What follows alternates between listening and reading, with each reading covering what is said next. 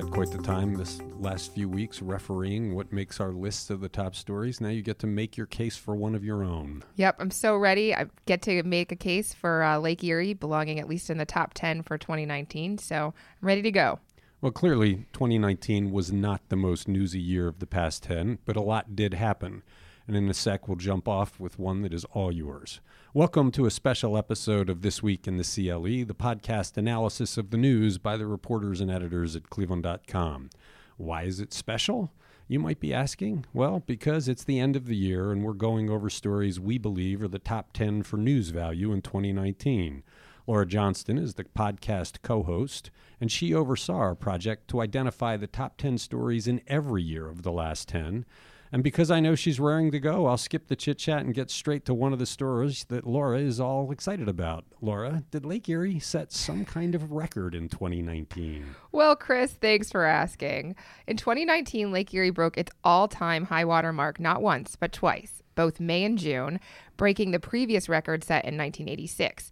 Water levels were nearly three feet above average, meaning that beaches disappeared, docks were submerged. Port Clinton declared a state of emergency. In Cleveland, we don't get as much erosion as a lot of spots in the Great Lakes, which is really good news for us. But elsewhere, this has been an enormous deal. Uh, to put it in perspective, Rich Exner crunched some numbers. Uh, he's very good at that. This summer, it would have taken doubling the flow of Niagara Falls for nearly three months to bring water levels back to normal. Or think of it this way picture the entire state of Ohio covered by a half foot of water. You know, I get it's a big deal to set the all time record. We love those. Those are big news stories because they're so rare. But in the end, what does it mean? You know, later this month, reporter Rich Exner is detailing how many temperature records were set in the past 10 years, and it's a lot. And that's pretty clear evidence of climate change, the big national international debate. But what is the greater meaning of a record lake level? It's a big bathtub out there, so eventually the water does drain away. Why are you so exercised about it being so high? Well, I think the high water is another sign of climate change. And the U.S. Corps of Engineers is predicting high levels for the next four years. That's a big deal, not just because boaters have a hard time climbing aboard, but because flooding is causing massive property damage, especially on the shores of Lake Ontario, which, you know, is the last Great Lake to get every other lake's water dumped in. There's a group called the International Joint Commission. It's in charge of controlling the flow of water out of Lake Ontario into the St. Lawrence Seaway. There's only two spots in the Great Lake they can control the flow. It makes a very small difference in lake levels, but homeowners and politicians want a lot more water flowing out so they don't have these problems. Shipping companies say no because the rates make it impossible to navigate the narrow seaway. They say they lose millions of dollars from these delays. And think of a city like Chicago. It's got its very vaunted lakefront paths. We all love them. They're spending millions of dollars to protect that shoreline, and they've had waves literally sweep people into the lake off that path and drown. Can you say what caused it? Is it too much rain flowing into area rivers? I, mean, I don't think it's a snow melt, as we didn't get a whole lot last winter. And if it all comes down to getting a lot of rain, do we need to worry about it happening again? Is this a rarity, or is it likely that the same causes will be back? Well, it is a lot about the rain and the snowmelt because it's not just based on the precipitation in the Lake Erie watershed.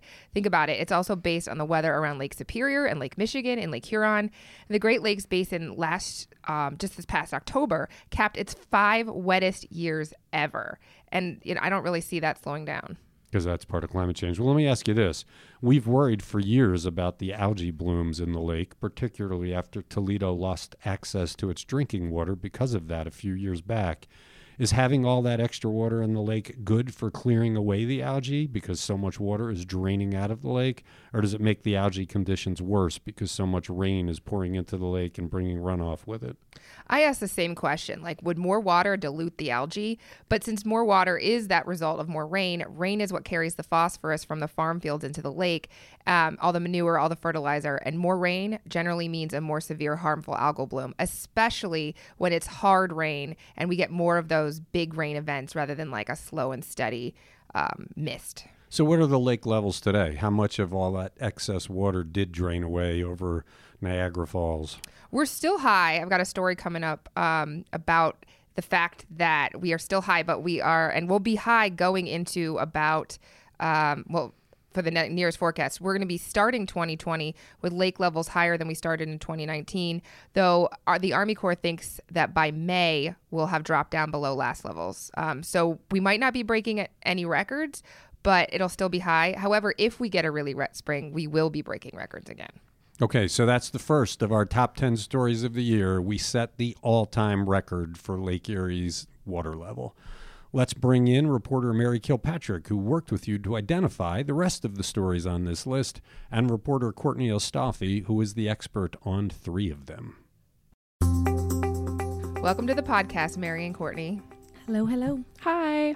Mary, let's talk about how you picked this news at the top of the year. That's the top stories of the year. We'll come back at the end and touch on what did not make the cut, so don't give anything away here. But tell us what your general parameters were for selecting these stories. Well, they had to be big stories, right? They had to make a difference in Cleveland somehow. They had to capture the conversation. So whether or not it's Frank Jackson's grandson and the controversy surrounding that, or this huge question of plastic bags and whether or not the county is going to ban them, which was a, a, question kind of throughout the year. And it seems like, yes, it is happening and it's happening very soon. So these are stories that really captured the conversation um, in Cleveland it's what people are talking about. And it was also big stories that had, you know, an impact in, in Cleveland generally. Well, one of the stories is a very easy choice for 2019 the county jail. As 2018 ended, the jail was in free fall. An inspection by the U.S. Marshal Service had found many dozens of problems, the most alarming of which was inhumane treatment of prisoners. Courtney, you've been covering this story all year. So, as we close out 2019, how are things different? We've seen a lot of big changes at the jail from a year ago one of the major changes we've seen is how how much the county has brought down the inmate population. The jail's now around capacity for the first time in in in many many many years if it ever was. So there's way less inmates in the jail now the county has staffed up and hired a bunch more corrections officers. So that has led to a decrease in the use of lockdowns. And that was a big problem that the marshals zeroed in on last year because it raised tensions in the jail. So those lockdowns are down. There's now a contract with Metro Health to provide medical care to all inmates in the jail. That's a big switch, and that was a big commitment from the county to bring in Metro Health the food has has definitely improved. You know, an outside consultant came in and, and said that we've seen great improvements there. So we've seen a, a, host of changes over 2019. Well, and we have only had one death compared to the seven we had last year, which is probably the biggest significant measurement. The thing that did surprise me about this was, or was it eight versus eight, eight, eight in 2018? Eight yeah. in 2018. Okay. It, it, the thing that surprised me about this was how long it took to get moving that this report came out at the tail end of last year. It was horrible and bad and, and raised all sorts of things that had to be fixed. And yet, for pretty much the first six months of the year, you didn't see much movement. We still had the rampant lockdowns and, and the, the state inspections that came were not very, very good.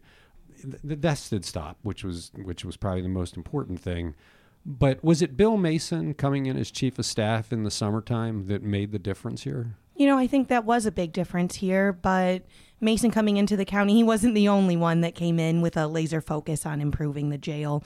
We also saw a new sheriff brought in after the former sheriff retired. We saw a new jail director. We saw a new warden. Um, they brought back the previous jail director who kind of knew how to move inmates through and get people out of jail quicker. So it's been an effort of a lot of new staff members that have helped chip away at these issues. One story I would going back and reading all these stories again, you talked a lot about money at, at a time. And so is is money not an issue right now? Are they just like addressing that and just saying we'll worry about money later? No, I mean we've seen a big investment of more funds flowing into so that's the jail what I mean. Like rather year. than worrying about cutting money, they, yeah, they're they, not really worrying about the source of it. They're spending what they need. oh, spend. they're spending way more money now than they were in, in years past, in recent years past. You know, the the Metro Health contract, many millions of dollars there, m- many more millions of dollars to hire and staff up the corrections officers. So we've seen that investment now. There are things yeah. they can't do though because of the layout of that antiquated jail. Modern jail science is much more about single story or, or two story jails that are spread out and having the guards stationed inside the prisoner areas instead of in control rooms or in hallways. And you just can't do that there because of the way it's designed. There's now a lot of talk about about building the new jail and how you would pay for that because that's a gigantically expensive public project. So, what's the future here? Yeah, so throughout the year, we've seen a lot of city and county leaders meeting every every month or so and trying to guide the process of what the future jail, what the future justice center is going to look like. It's probably going to be the most expensive county project in county history. You know, many officials have said that. So it's going to be a large commitment. Things have been kind of moving in fits and starts in that process, but what this year-long process it's intended to to give the county a plan to move forward to say what amenities and what things do we want in the jail to make observing inmates and caring for inmates an easier process compared to that behemoth old structure that's there now. So, Right. Mary, I imagine some of the stories on this list, as you got down to the end of the list, were, were tough choices. Not so much this one. No, this is probably one of the, if not the first story on our list. I think it probably was for 2019, and and the reason why is uh, exactly what you said. In 2018, uh, seven inmates died within four months. Another one died at the very tail end of the year. They weren't getting adequate medical care. The jail was horribly overcrowded, in part because the county wanted to stuff as many prisoners in there as possible because they could make more money that way. And, um, you know, the reforms that we're seeing are incredibly important. This is a story that you have to keep watching uh, because, um, you know, just because you're in jail doesn't mean you're sentenced to die. Right. And, you know, Courtney has been watching this all year, and I'm sure we'll keep watching it in 2020. So let's move on, not too far. Apart from the inspections of the jail, we've also had criminal investigation of county government that expanded into abuse cases in the jail. That investigation of county government is another of our top 10 stories for the year because corruption is really high on our news ranking here. The Ohio Attorney General's office raided the county of county executive raided the office of county executive Armin Budish, seizing his cell phone and all sorts of other things. Courtney, let's leave the jail abuse out of this conversation, but how many people in the Budish administration have been charged? So, three current or former members of the administration were indicted at the beginning of 2019. That includes um, the Information Technology Department's lawyer, Emily McNeely, Former. former, uh, the former jail director, Ken Mills, and the current um, head of HR, Douglas Dykes. So, for Emily McNeely, she's accused in part of steering contracts to Hyland Software, where her wife worked. Several charges against her, including felonies. She's also accused of misrepresenting kind of the reputation of another company the county had contracted with. Doug Dykes, he's accused of converting um, moving expenses intended for a high ranking IT department official into a signing bonus. And prosecutors, you know, say that that's not in line with county law and that that was improper. And then uh, former jail director Ken Mills, at first, at the beginning of the year, he was accused of lying to county council and lying to investigators about his role in blocking the hiring of nurses at the jail.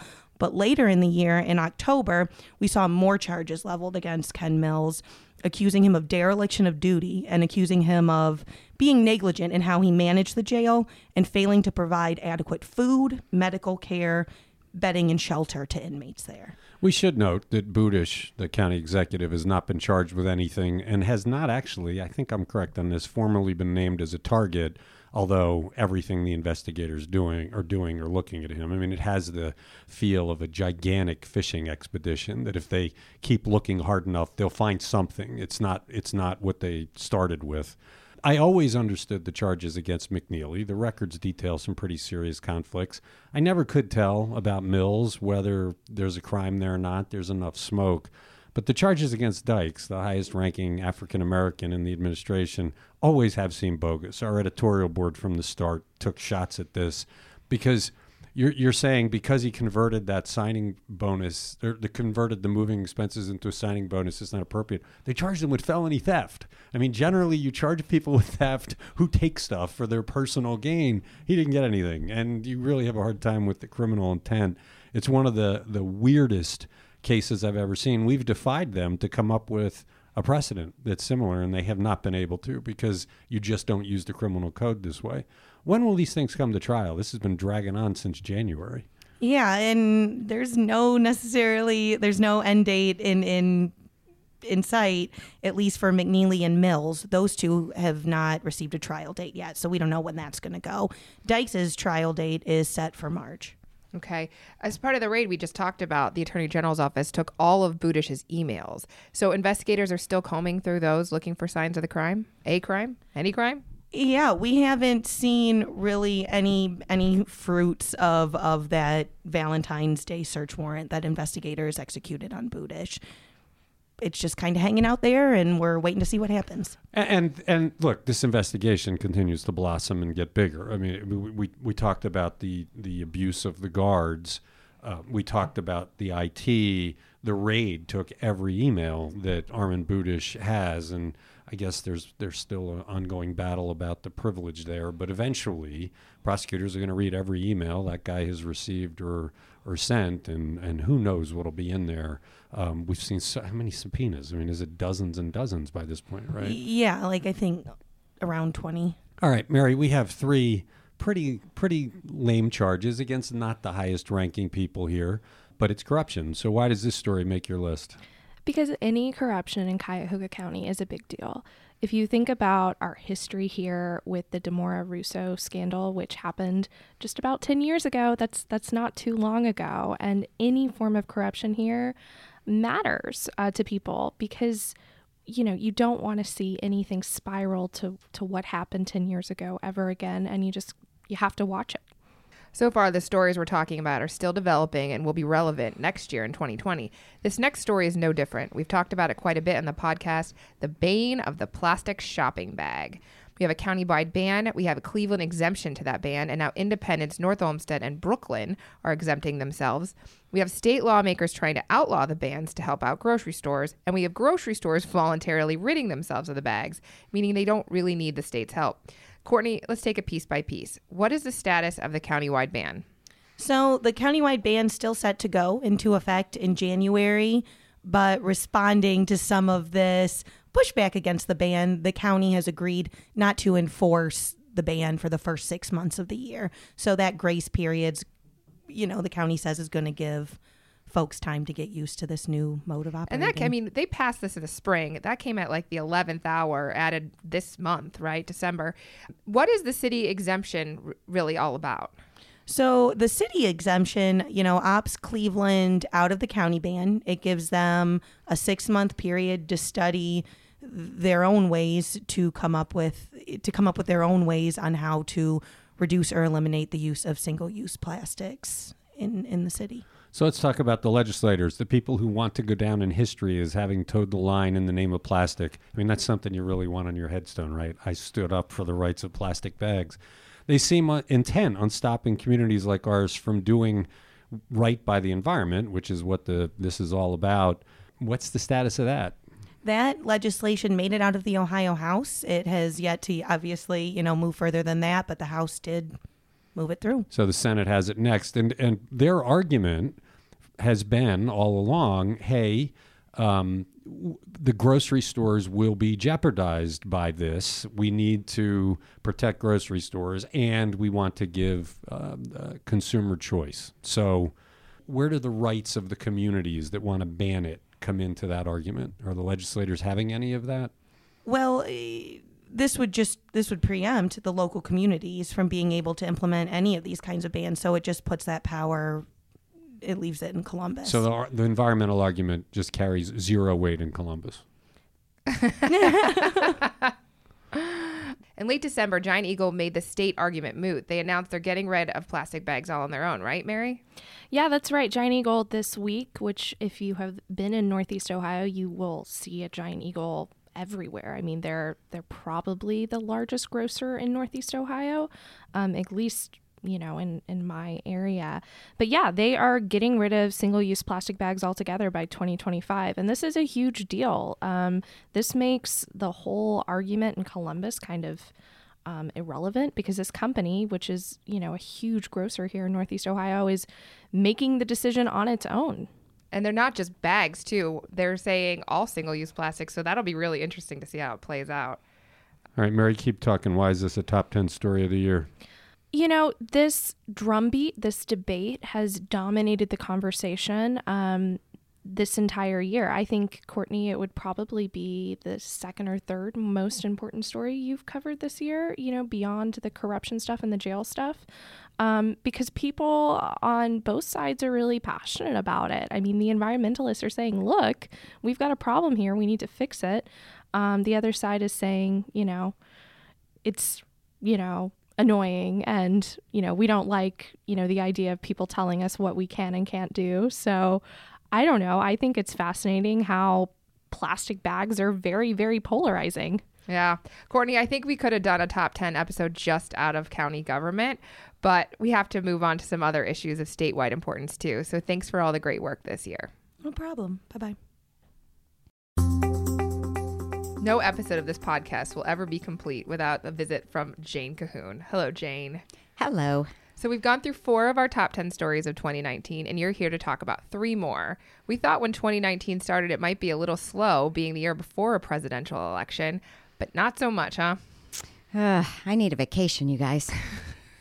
Well, abortion has been a perpetual topic in Columbus, it seems. We've had a very deliberate, years long erosion of the ability of women to get an abortion with any kind of ease in this state. This year, though, brought the nuclear option. After seeing a previous version vetoed by former Governor John Kasich, the supermajority Republicans passed a heartbeat bill that new Governor Mike DeWine signed. This amounts pretty much to an outright ban on abortion. How does it work, Jane? Well, the way it works is as soon as a fetal heartbeat can be detected, the abortion is ban- is outlawed. So many women don't know they're pregnant before that, you know, as early as six weeks. So by the time they know they're pregnant, they're already past the deadline. Correct. So abortion is not an option in the vast majority of the cases. Right. And as happens with just about any abortion law, this one immediately was challenged in the courts. There's a logjam in the courts, though. Republican controlled states almost seem to be competing to be the one case that the U.S. Supreme Court uses to overturn Roe versus Wade, which legalized abortion in the 1970s. So, where does our heartbeat bill stand? Well, you're correct. It, it was immediately challenged, and right now it's in the U.S. District Court at, at the district court level, so it hasn't gone that far. It's on hold, though. The law is on hold. This was one of the most conservative steps taken by Mike DeWine during his first year as governor. We've talked previously about how he appears to be a fairly open minded guy, more so than we expected, considering positions carefully and actually taking some positions that Democrats cheered. But the heartbeat bill was an easy choice for him. His religious beliefs are pretty strong, and he simply wants abortions banned. Right. Uh, all the pieces were in place for this to pass this time. It it seemed inevitable, as you said. The the GOP supermajority, Mike DeWine, and this time Ohio Right to Life was on board. They they were not before, because I think they saw it as a loser in the courts. But don't forget, now we have two new, very conservative U.S. Supreme Court justices, and so that they hope it will get before them. The, the the check me on this, but the the opinion of Ohioans when they're polled is more evenly divided than the legislature, right? This is not an overwhelming support. Actually, there might be more people against this than are for it, right? Correct. I think when it comes to the really severe measures like the heartbeat bill, there probably are more people against it. Uh, but I think as a state, we're more evenly divided on the whole abortion But, issue. but because of gerrymandering, many people Right. in Ohio don't have their voice in the legislature and get this kind of thing rammed down their throats. Correct. So we could argue, Mary, that the heartbeat bill is just one more step in the very long abortion battle. We have volleys filed every year in that. Why do you think this story rose to a top 10 status? Well, as um, somebody who follows women's issues, um, I would say that the Ohio State House for the past year or past few years, I think there have been four, three or four attempts to pass the heartbeat bill. But this is the first time that we've really seen legislation go through to the governor and get signed. Kasich would not sign this, DeWine would. And I think the other important thing to note is really this is an outright ban if it goes into effect. It's not six weeks that a woman has to bide her time and make the decision about whether or not she wants an abortion. This is like two or three weeks maybe maybe one week after a woman finds out that she's pregnant that she has to make this choice. In ohio you have to schedule two appointments with an abortion clinic in order to get an abortion. You have to live close enough to an abortion clinic. There are only seven in the state. All of them are in urban areas. So right now there is a, a huge you know already limited access. But if you put this restriction down an, an already, you know, very limited situation, I, I, I think it's going to be almost impossible for most women in need of an abortion or who want an abortion um, to get that that care. Okay, where to go next? Guns or drugs? I guess I'll take the high road. Oh boy, I should take a pot shot at you for that terrible pun. We'll get to the guns in a moment. Let's talk now about weed. We had a big moment this year when it went on sale legally in Ohio. How did that happen? Well, this dates back to 2016 when the legislature legalized it under John Kasich.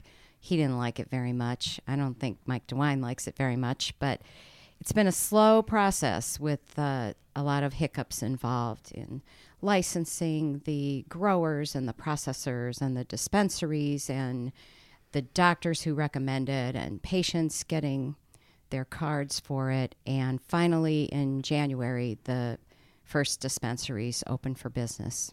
So this was a long time coming. Um, when? How many years did we wait for this to come?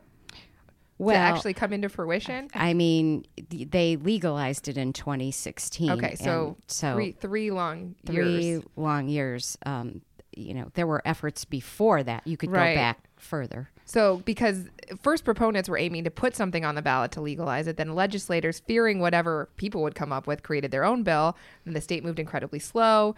And though now we've got it, what's happening with it now? Well, you know, this is just medical marijuana. It's not a, a full legalization. So we have this program where you have to have one of a number of qualifying conditions, and then you can get a card, and then you have to go to a doctor who recommends it, and so forth. So it's not like neighboring states like Michigan, which just legalized it. Well, let's talk about that a bit. Recreational. Let's talk about Michigan. At the end of 2019, Mi- Michigan has completely legalized marijuana. People can buy it in stores. No medical need required. And we've been wondering, what does that mean for Ohio? Because we're the neighboring state. Uh, we've suspected that a lot of would be marijuana users would bristle at buying from such unsavory characters as drug dealers, but might be happy to drive a couple of hours to a neighboring state where they can buy it freely without any danger. Yeah, it's illegal to bring it back to Ohio, but the risk isn't huge. What do we know about this? Well, Chris, we found out just what you described. Laura Hancock traveled to Michigan and uh, started looking for all the Ohio plates in the in the parking lot and so forth. And she talked to some people who, in fact, did say they don't like dealing with shady drug dealers. This is a safe way to buy it. You can also be sure there aren't some bad substances mixed in with it and um, other people were there kind of for the novelty. And interestingly, some Ohio medical marijuana patients are going there now, according to the dispensaries. They say a fairly significant portion of their business is people, they honor the medical marijuana cards from Ohio. Uh, she also found that they some people talked about marijuana as like marijuana tourism. You know, you you come there to get your pot and you know you go have, Have a cup lunch, of coffee, yeah. you go lunch. Yeah, right. So It, it will be interesting to see whether marijuana use in Ohio rises because of the ease with which people can get it. I, I ju- you just have to think there are people that that see marijuana as as similar to alcohol. They just the hurdles to getting it have been a problem, and with those hurdles removed, will we see the the percentage of people in Ohio that use it going up? I don't know. You know, uh, at least one person complained to Laura about the prices in Michigan. So, and that guy said he's not coming back. So Price gouging already.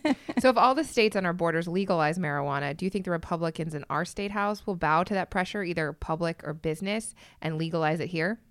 Well, just look at the s- sports betting. You know, probably I think four of our neighboring states already moved on that since the Supreme Court authorized it. But we are still talking about these bills. We, we always seem to be last with everything. Um, I don't think there's the heartbeat bill. or plastic bags. Let's ban them. I don't think there's a huge appetite for it, but you never know. Mary, what's the thinking here? Why did you put this one on your list? I mean, this is like the end of prohibition if you think about it. Uh, for decades, people have been punished severely for possession of marijuana. Uh, and suddenly we're seeing sort of this new thinking where marijuana isn't um, being it, it, it's it's not a bad thing It's anymore. kind of like people, helpful rather yeah, people are viewing this as uh, a, a chance to make a lot of money um, and help people. I mean, the medical. Um, it, it's clear that marijuana has medicinal qualities and can help people who are really in pain. Um, and also, you know, the states like Michigan who are fully legalizing it, um, I'm sure are making a, a significant dime on, on, you know, the amount of people interested in, in purchasing it. So I think it's a huge deal simply because uh, marijuana has been called the gateway drug forever. And now we're saying maybe this isn't a gateway drug. Maybe well, it's a this is gateway to Michigan. yeah. Maybe it's more like a beer, kind of. All right, so let's get to the gun discussion. We had a mass shooting in Dayton in August, and for a while, elected leaders seemed to say that they would respond with some common sense laws to keep guns out of the hands of people too mentally ill to have them. Universal background checks seem like they might finally be adopted, but as with so many gun tragedy, as the news faded, so did a will to make changes. Jane, let's start with that ballot initiative that hit a ro- roadblock. Well, it's not that there wasn't a will for that, and there still is a will for it, but the people who were circulating petitions to get this near universal background check issue on the ballot came to the realization that they were going to fall short by this week's filing deadline to get it on for 2020. They now say they're aiming for 2021.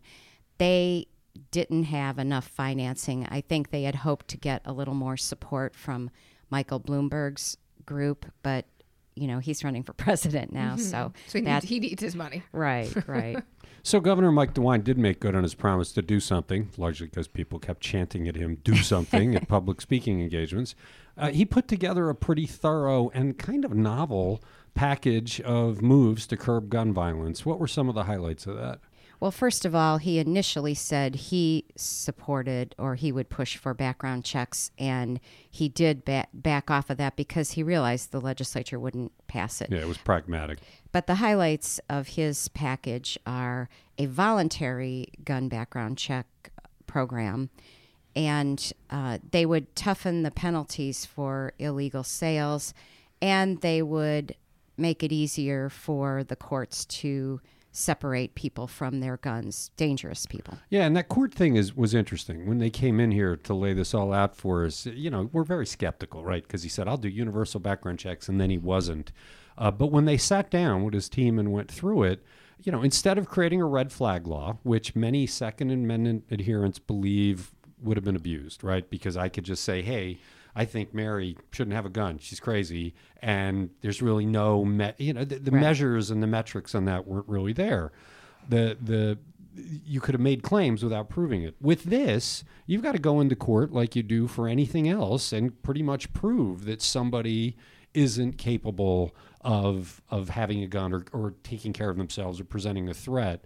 But they did make some changes to increase the number of conditions that could be that this could be applied to more in keeping with the intent of the red flag law. What were some of those? Well, they added drug and alcohol abu- abuse as a reason. So, so if, if picking on Mary again, if, if I knew that Mary was was getting drunk three nights a week, She's not, guys. she's not. She's a really good person. Thank, thank I you. could go into court and say, "Hey, look, you know, she's she's fallen down drunk. She's a danger. She shouldn't have a gun." And the judge, No. you couldn't do that. You couldn't do that. You she would have to be saying she wants to kill someone or kill herself. Again, not happening. okay. um, but how does the voluntary background check work? Well, i if you want to sell your gun to somebody, you'd have to get the buyer into a local sheriff. They would do a background check, and then they would issue what's called a seller's protection certificate that would insulate you from criminal liability. They would, you know, say this person is legally allowed to own a gun. So what if people just ignored it? I mean, it's voluntary. I don't have to do it. Well, you know, they still could be civilly liable. Mm-hmm. Plus, with the tougher penalties for illegally selling a gun, you know, that's Yeah, I mean, if you think about that, right? I'm I'm going to sell my gun to Mary because she's not drinking and doing any bad things. uh, if she doesn't go and get that certificate, and I sell the gun to her, and then she does bad things with it, I could be sued. I could be held accountable because I didn't require that minimum thing. So it's kind of like insurance then. But if Mary goes to the sheriff's office, they check out Mary's background, says she's an upstanding citizen. She shows me the piece of paper. I feel good because I know I'm putting the gun in the hands of somebody who's safe to have it, and I have protection against any possible suits. It, but if but if you don't do that, the the other part of this is that they would change the standard. Right now, uh, it, you have to recklessly sell somebody a gun to be liable. and Uh, now it would be negligence. and now it would be just negligence. that I didn't do some due diligence. Right. Of course, this is all interesting, but there doesn't seem to be any movement anywhere in this legislature on anything having to do with guns, except maybe to make make them more available. uh, is this dead? No, it's not dead. And Governor DeWine has repeatedly said he's very committed to this, and he he does have some clout. But then we've got Larry Householder and the legislature, which is populated by very many gun rights uh, advocates. And as I've said before, I think that maybe they'll come up with something, but I would be surprised if they they approved everything he's asking for. It's too bad because it's it, it sounded like good stuff. Sounded like it was workable and sensible. and yeah, reasonable. All right, Mary's turn again. This is basically a story that says nothing is happening, no movement. It's not usually the basis of a top 10 news story, but it starts with Dayton. Is the Dayton massacre the reason this hits the top 10 news list? Oh, I, I mean, absolutely. In, in August, when uh, you know nine people were killed, seventeen other others wounded in, in Dayton in a in a busy area of town. I mean, that broke Ohio's heart and and really uh, galvanized people again to to do something. You know, we see these mass shootings. It feels like every few months, and suddenly this was in our own backyard. And I think that any movement um, by the legislature or by the governor um, was important to people who felt right, not just thoughts and prayers. yeah who felt so um, I, I guess helpless because they felt like you know they nothing was getting done and the fact that a very conservative governor um, you know made some concessions about this uh, in the face of a huge tragedy for the state, um, I, I think was meaningful. I I would I was surprised that DeWine did anything, knowing his his uh, feelings on guns. Okay, Jane, I can't wait to see what next year brings with a presidential year. So thanks for joining us for the year end podcast. And I can't wait to my vacation. Welcome to the podcast, Bob Higgs. Hello. Perhaps no story has bigger meaning for the immediate future of Cleveland than the move of Sherwin Williams. The giant paint and coatings company with 4,000 plus workers in Cleveland wants a new headquarters and has actually looked beyond the city. Pretty much anyone who is anyone in Cleveland wants them to stay, and they have said they plan to stay. But as the year ends, we still don't have a site for the new headquarters or any certainty that they will stay. What do we know, Bob? What we know basically is what we hear f- from third party sources. Sherwin Williams has been remarkably tight lipped from about this. Uh, their in- announced intention is to f- do a search for a site, announce that site by the end of this year or early next year. I think at this point we're talking about sometime in January at the earliest. Uh, and there's lots of people who are hoping for Cleveland, and we're hoping for that ourselves, expecting that, but there's nothing hard and fast there. I'd expect that a company like Sherwin Williams threatening to move would bring the city, the county, the state, everybody together to form a package of incentives to keep them here. Do we have any word on that? Let's say, for example, Sherwin Williams wanted to build a shiny new headquarters near Public Square or down by the Cuyahoga River. What would the state, county, and city offer? Would it be as good as that Amazon deal? Not a chance. Okay. yeah, I think everybody's really glad that Amazon didn't come here. They regret that package of incentives.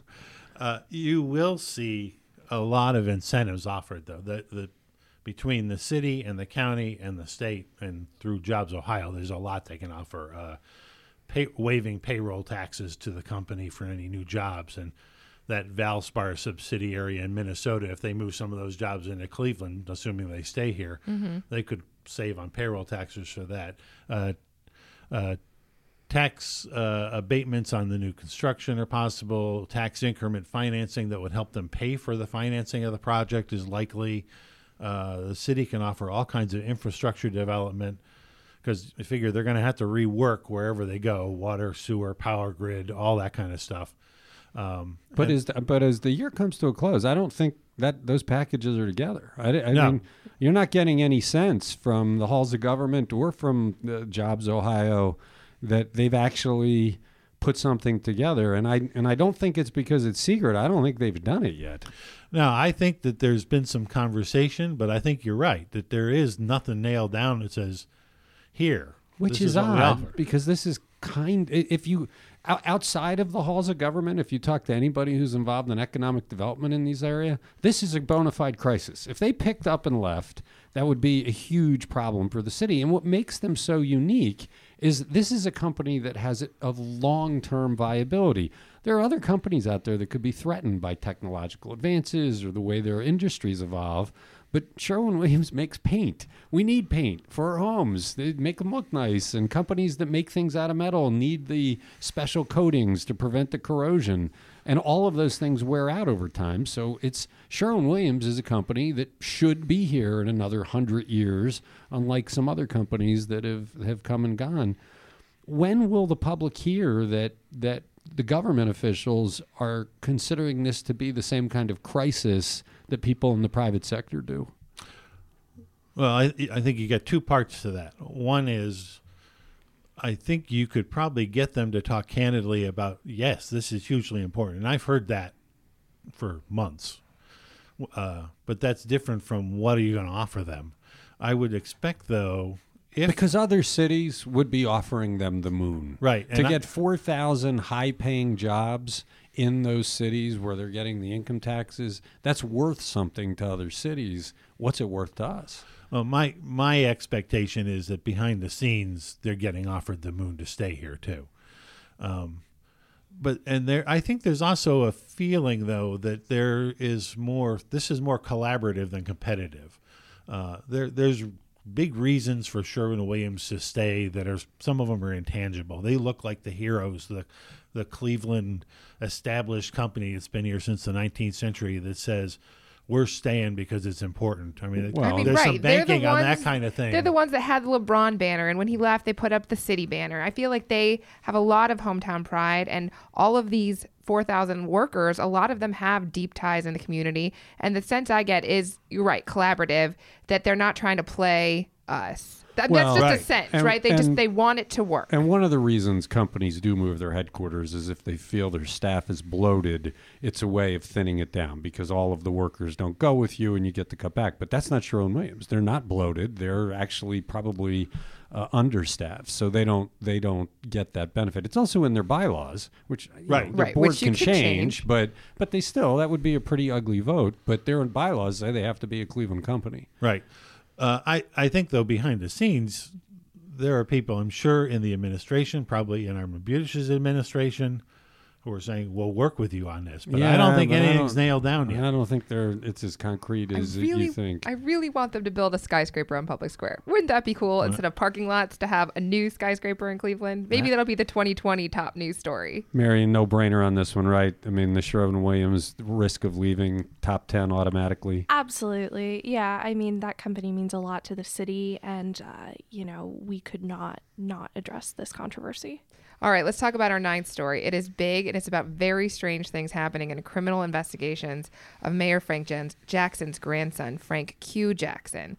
Let's start with the cases. First up, let's talk about the daytime homicide. What happened there, Bob? That happened in August, uh, August 28th. In uh, a guy walks out of a barber shop over in the Stockyards neighborhood on the west side. Two men in hoodies come up behind him and shoot him and kill him. Speed off, uh, and the car they left in was identified as belonging to the mayor's grandson. That's the link to him.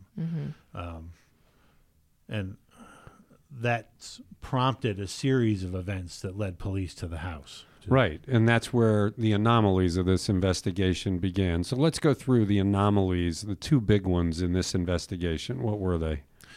Uh, you've got cops showing to the house, The the mayor's house, right? the mayor's house on East 38th Street. Uh, they don't have body camera on.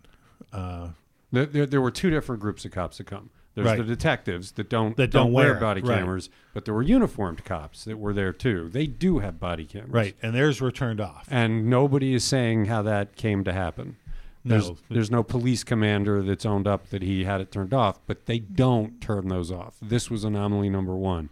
What's the second one?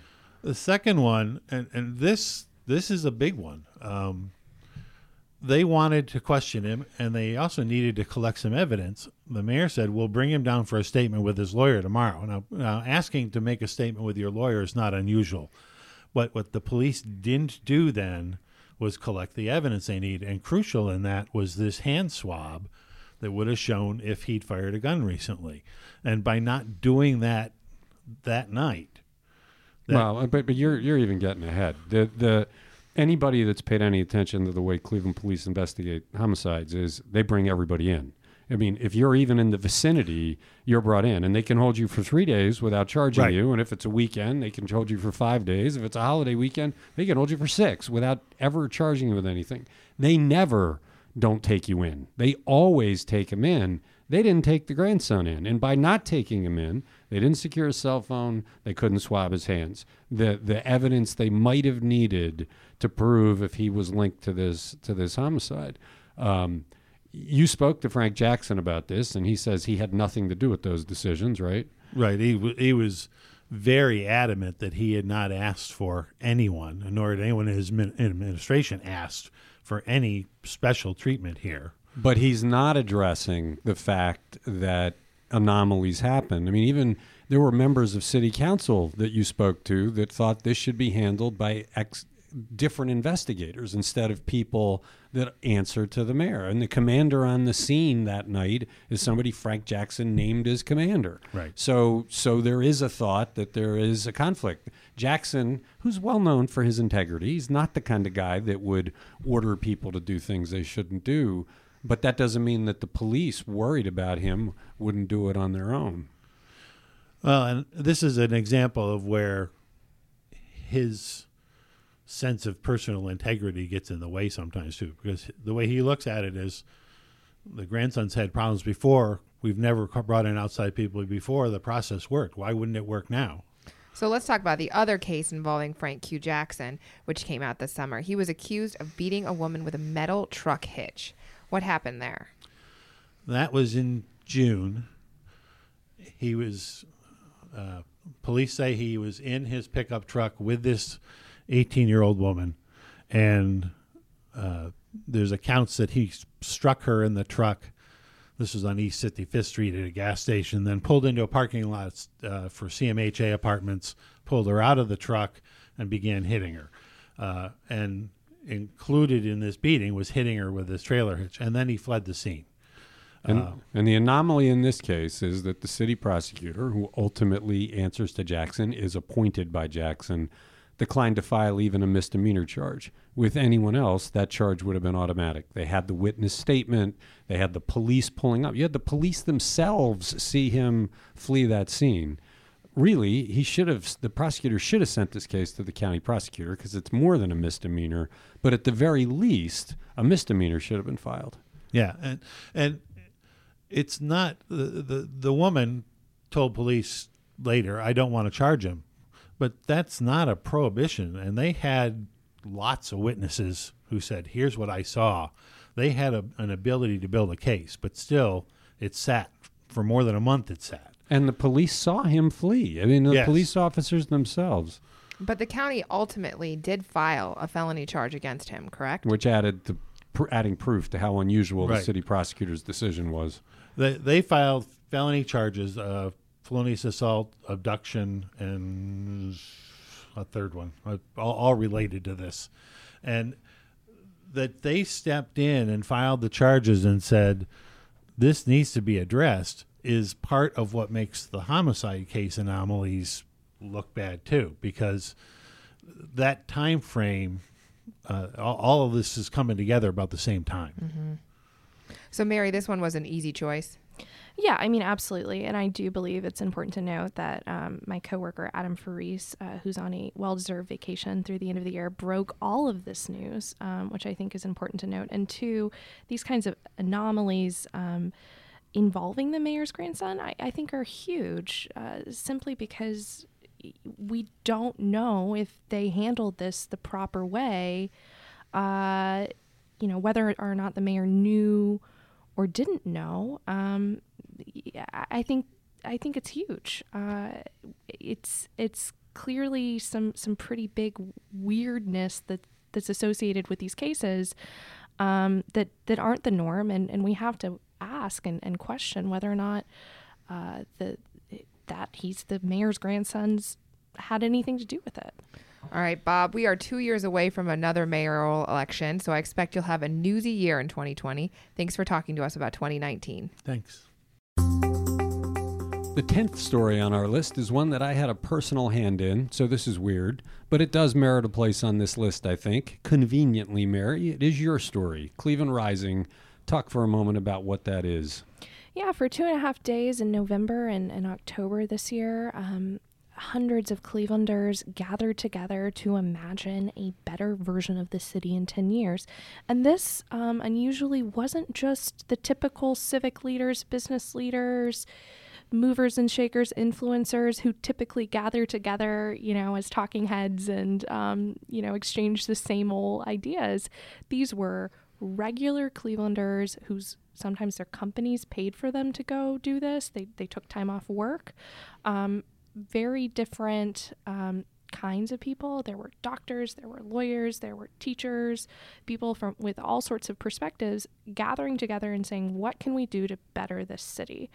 Uh, and uh, a lot of really interesting ideas emerged. Um, some seem more doable than others, but the fact that people were given a chance to have their thoughts and opinions valued and considered, I think was the most um, important thing out of the event.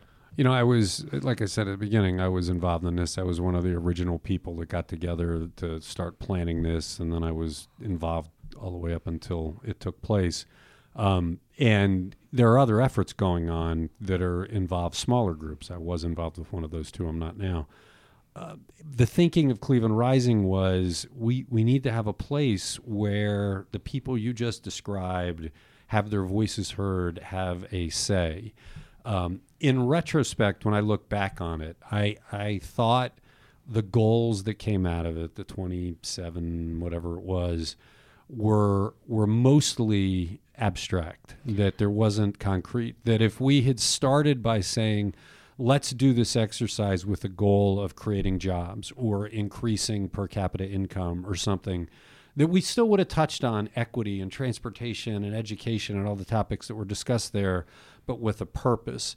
The other thing that struck me about it was because these were people that had never really had a seat at the table it, it was pie in the sky thinking that lacked reality. It- the transportation discussion i thought was fascinating you know one arm of that was we just need to make it free. And another arm of it was we need to build more rail lines. Well, neither of those things are realistic. There are very serious transportation things that could be realistic, but if there had been a transportation expert in the room to, to try and bring some sobriety to that discussion, like, okay, the, the, the days of putting in new rail lines for, for local transit, they're, they're in the past. That's not going to happen. The future is much more likely to be self driving vehicles. So so it was a great moment with all those people you talked about, but what's what's the tangible result? Uh, you know, I don't really know. I mean, it's unclear whether or not a- lot of those ideas were, like you said, pie in the sky. I mean, they sounded great. Man, like if Cleveland could be the biggest economic center in America with high speed transit where all kids get the best education, where everybody has a job and has a chance to get the education they want, And free pizza and ice cream every day. it would be fantastic. I think we all agree that it would be fantastic. Um, and Cleveland Rising gave people permission to dream, which But- was wonderful. which was wonderful. But did it really come out? Did we come out of this thing with concrete ideas that could really, um, you know, emerge in Cleveland? Maybe a couple. Maybe maybe you know some strings of something that could wide- become something. The widespread broadband. If you could make, I mean, I love the the discussion about is there a way to make high speed broadband free throughout the county, whether you create a tax for it or something. It was an interesting discussion that hasn't the been had. the Well, other aren't there uh, aren't there groups now like committees that are tasked with coming back in a couple of months and actually having tangible ideas of ways to get this done? Yeah, but nobody's being paid to do this. This is all volunteerism. So I think it's going to be interesting to see how committed those individuals are. I mean, certainly they were very motivated at the end of that thing, um, the, Well, the it- co- convention. But the one thing that I will say is we spent the whole, con- we spent like two days dreaming up these ideas and like maybe an hour and a half, two hours coming up with ways to like actually put them into effect. So I, I don't think people had enough time to really outline concrete ideas. I think, you know, it, it was more focused on, on the dream of it. So, so yeah, I mean, I don't know. I, I think it's going to be really interesting to see whether or not these committees continue their work for sure. So I wasn't there. You guys were both there. Would you consider it a success? Yeah, I think it's a success just because it gave all those people the chance to dream, to participate, to start thinking about civics, so that when big ideas come, that this is the fertile ground for it. But I'm a little bit pessimistic heading into 2020 that all of these disparate economic development groups that are meeting, and there's even more that I didn't know about before, they're all working separately. One of the big ideas, Mary, you heard it, was let's get let's get all these things together, and that's a pipe dream because it's not happening, and I don't know that it ever will. Yeah, I, I mean, my takeaway, it was really a fun event to cover. You, as a reporter, when you get to get to sit down with a group of people from very differing perspectives and listen to that debate and listen to them exchange ideas. I mean, man, that's that's a great place to be as a reporter. The fact that it was all put together for you and you didn't have to go out and find those people to get all those those viewpoints. I mean, that was great. But Plus, there were crafts, right? I mean, I loved that. There were skits and there were markers and there were yeah, whiteboards. yeah. Um, usually, you know, we we have to do the the the going out and finding people to talk to us, and they were all right there, put together. It was great. Um, but but yeah, I think I think that the people who attended thought it was a success, and they thought it was a success because their thoughts got on the board you know? They got to they got in front of people with money. There were grant organizations there. There were movers and shakers. There were the county executive was there for for part of it. Most of his team was there for part of it. Of course um, mayor frank jackson was absent which was notable for sure um, but they got their thoughts in front of some pretty powerful people and i think that's a big deal All Um, right, it doesn't make- happen every day Yeah, definitely. Mary, you did a great job putting together this list. Thank you for talking to us about how you chose the stories. And I want to add that we tackled the same challenge for every year of the past 10 years as part of our project celebrating the end of the teen years in Cleveland. What's more, you picked the top news, the top entertainment, the top sports of the decade. I take it your New Year's resolution is to stop making lists. Actually I, I like can't stop dreaming about making lists like we're having a holiday cookie um, challenge at work and I, I had a dream last night that i was making a list of all of the different cookies and like ranking their importance um, Okay, you need a vacation. Chocolate chip, biggest cookie of the year. All right, we all, I hope you have a great new year and we'll see you plenty in 2020. All right, Laura, as we always do, we end this with just you and I. And uh, now that we have finished going over what the big stories of uh, 2019 were, and we've been talking at length of what the past decade were, let's look ahead. What do you think the big story will be next year? All right, I'm going to go hugely optimistic here. I'm going to go that Sherwin Williams is going to build a skyscraper on Public Square, fill up those empty parking lots, and like add something really cool to the skyline that we are all really proud of. I, for me, the the story I'll be watching for next year is whether all these economic development teams that are out there plotting the future fizzle. Whether whether this leads to tangible plans. We we've often compared Cleveland to Columbus, where everybody is working together, largely at the direction of Les Wexner, the business tycoon. But they all work together. They all have a shared vision. And in every conversation that's been had around here the last year and a half, the discussion is we need that. And so far, we don't have it. There's not a lot of signs we're going to get it. And if we don't get it, Cleveland will continue to kind of founder. And and if we do get it, we could kind of rock it into the the next decade. So yeah, I, I thought for sure you would talk about the Great Lakes. Well, uh, you know, what are we going to do? Break more records? Uh, it'll it'll be interesting to see. I'm sure the, I'll sure I'll have a, a best of the lake story for 2022. Well, thank you for listening to this special 2019 episode of This Week in the CLE. Next week, we have another special episode where we look at the top stories of the past 10 years as this century's teen years come to a close.